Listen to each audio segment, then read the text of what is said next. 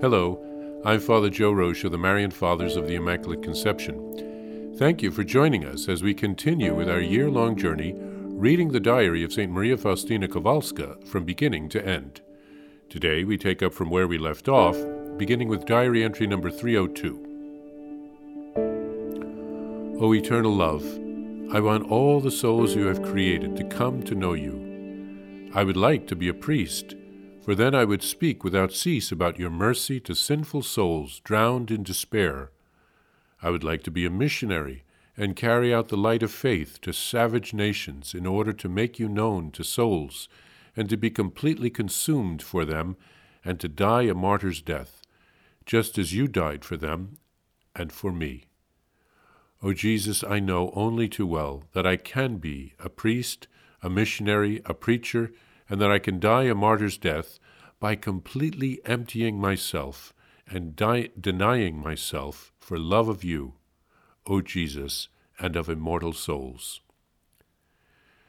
Great love can change small things into great ones, and it is only love which lends value to our actions. And the purer our love becomes, the less there will be within us for the flames of suffering to feed upon and the suffering will cease to be a suffering for us.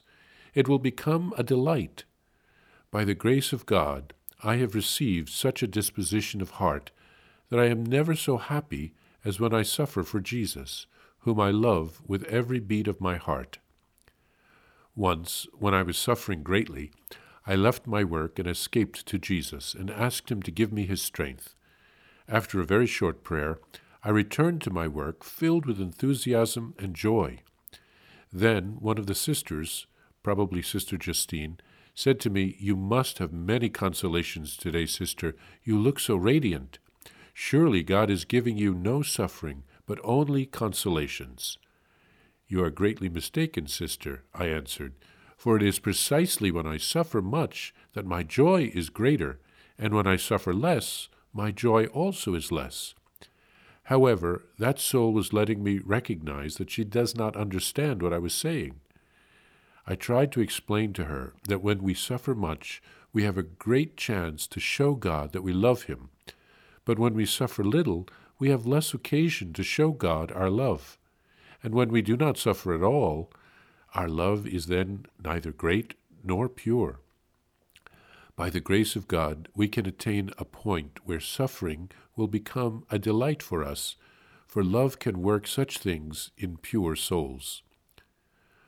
O my Jesus, my only hope, thank you for the book which you have opened before my soul's eyes.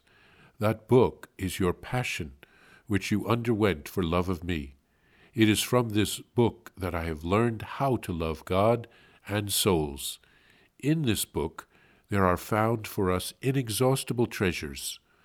O Jesus, how few souls understand you in your martyrdom of love.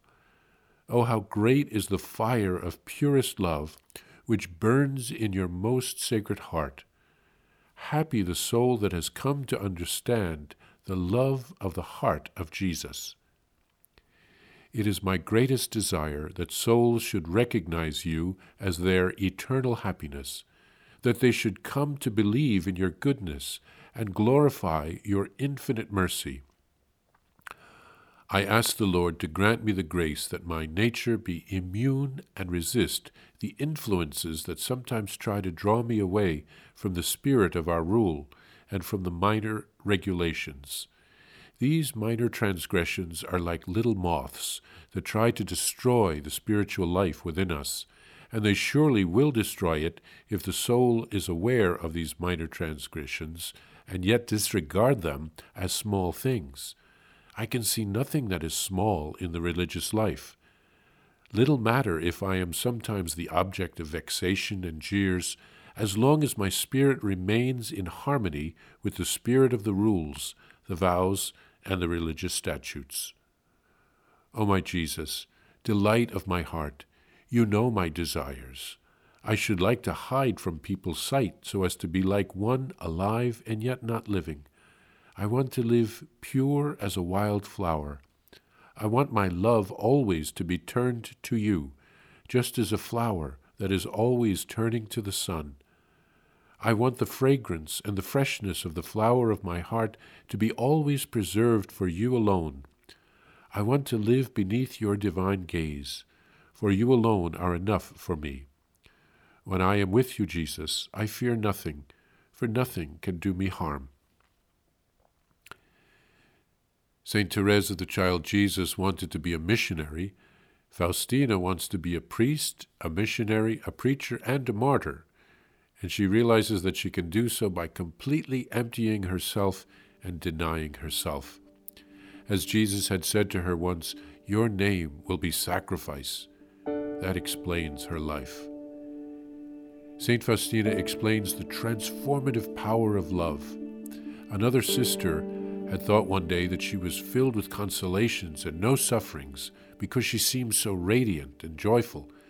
In fact, Faustina was suffering greatly that day, but after praying for Jesus' own strength, she returned to work, and the joy came from uniting her sufferings with Christ's on the cross, also from knowing the good that would come from her suffering so again, it's not a masochistic enjoying suffering for the sake of suffering, but because of the greater good, the love of Christ and the love of souls. St. Faustina learned greatly how to offer herself by studying what she called a book, and that book was actually the Passion of Jesus, our Lord. And she learned everything she needed to learn and to know from that. Faustina asks to stay on the right path in her religious life. She recognizes that small things can get her off that path, and so as she asks for grace to resist and to avoid these things. And then St. Faustina compares herself to a wild flower which turns toward the sun, and she wants only to turn to Jesus. She often worked in the garden, so it's interesting that she often uses the image of flowers but always to remind herself of the, what is important the gaze of love from Jesus.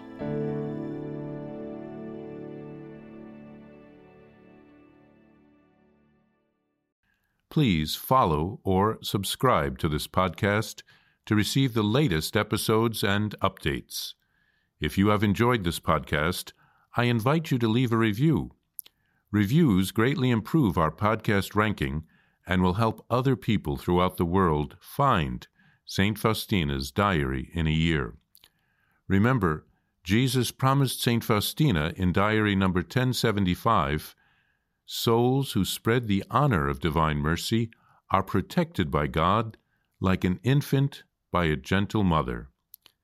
Please help us spread the message of divine mercy. Thank you, and God bless you visit shopmercy.org to order your copy of Divine Mercy in My Soul, the diary of St. Maria Faustina Kowalska. It's available in print in English, Spanish, and Polish, and in English as an e-book. Available now on shopmercy.org. Are you enjoying this podcast? I invite you to listen to more shows brought to you by the Marian Fathers of the Immaculate Conception. Join us daily for enriching spiritual content, which will help you on your journey with Jesus Christ. Simply visit DivineMercyPlus.org for a complete list of our shows. That's DivineMercyPlus.org.